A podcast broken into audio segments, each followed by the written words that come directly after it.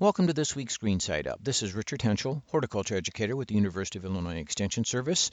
And the last podcast I put out, I talked in general about the very critical need uh, for watering.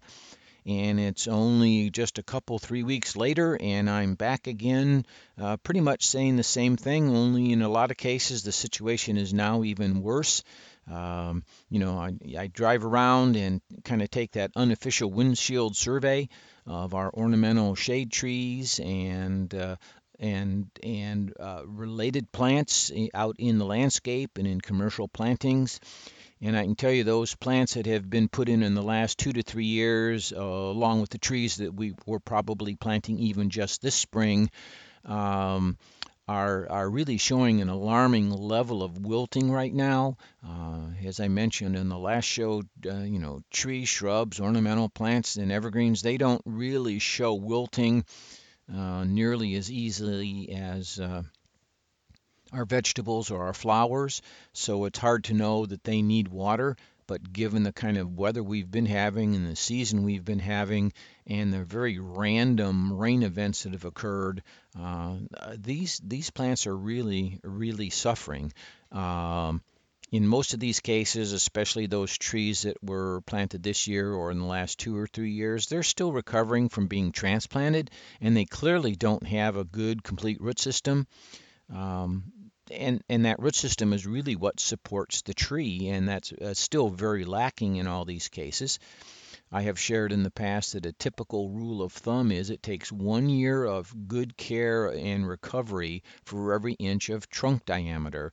So if you've got that parkway tree that the city put in and it's a two and a half to three inch caliper, you can pretty much say that uh, that's going to need some care for the for at least three years uh, while it recovers. Uh, the same thing goes for any trees planted. Maybe you've put something in to replace uh, an ash tree you lost from the emerald ash borer. Any of this means uh, that you're going to need to take care of that tree uh, and give it some good care. And right now, that good care really is water. That's what it's really needing. You have that limited root system. Uh, it just uh, doesn't have enough moist soil moisture around the root ball where the root system exists. Um, to really keep that tree hydrated. So it's really, uh, really important. So you really do need to take care of that tree, as I mentioned, for at least every year uh, for a year for every inch of trunk diameter to really get the tree back on its feet, so to speak, where the root system can then begin to support the entire canopy in a good, healthy, healthy way. Um, so clearly, the remedy here is proper watering, and uh, the intent is that you not only rehydrate the tree uh, in an immediate way, but you also put enough soil moisture in the soil profile that the tree can carry on and continue to absorb moisture uh, in in the coming weeks. Uh, it's not uncommon to think about uh, watering even a larger established tree in your yard that that uh, we think is doing well uh, at least once a month, and and, and, and that would be certainly not out of the realm of uh, reason here in that. Um, so when you have these younger trees that need that kind of water on a weekly or every other week basis in the summertime, uh, if it's a newer tree planted, you may have a tree watering berm still left around the base of the tree. It's very easy to bring the garden hose out and fill that berm up. Um, you may, if the berm doesn't exist or was never there to begin with, uh, these watering bags that you can purchase and use are pretty helpful. Uh, that water in that bag um, is only going to last uh, 24, 48 hours, and it may not put enough water on um, to sufficiently moisten the root ball. So you might have to go out once it's empty in two or three days to do that again, just make sure that we're getting um, that inch, inch and a half of water into the root ball. Um, on a, a, weekly basis, every 10 day basis, so that that tree remains hydrated and the root systems get a, get a chance to grow. Uh, on bigger trees, um, while you know sprinklers work very well for watering the lawn and our flower beds, um, th- those bigger trees really need a lot more, a larger amount of water than that. Um, so the probably the best way to handle that is to um, take the garden hose out without any sort of an attachment turn on the water uh, at the rate of flow that you can get on, the fastest rate of flow you can apply, but yet not so fast that you're losing it uh, into other parts of the yard or or down the drainage out, out to the front curb. And the best place to put that watering hose then is just inside the drip line, which is at the edge of the canopy.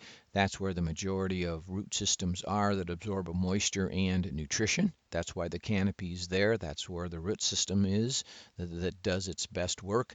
So think about maybe that canopy and cut it into quarters as if you were cutting a pie into quarters. You lay the hose in each of those quarters there for an hour, two hours um, and get a lot of water on there when you do water. And this uh, provides the water necessary for the tree to recover immediately. It also provides that mo- soil moisture uh, to con- con- to um, sustain it and continue good growth.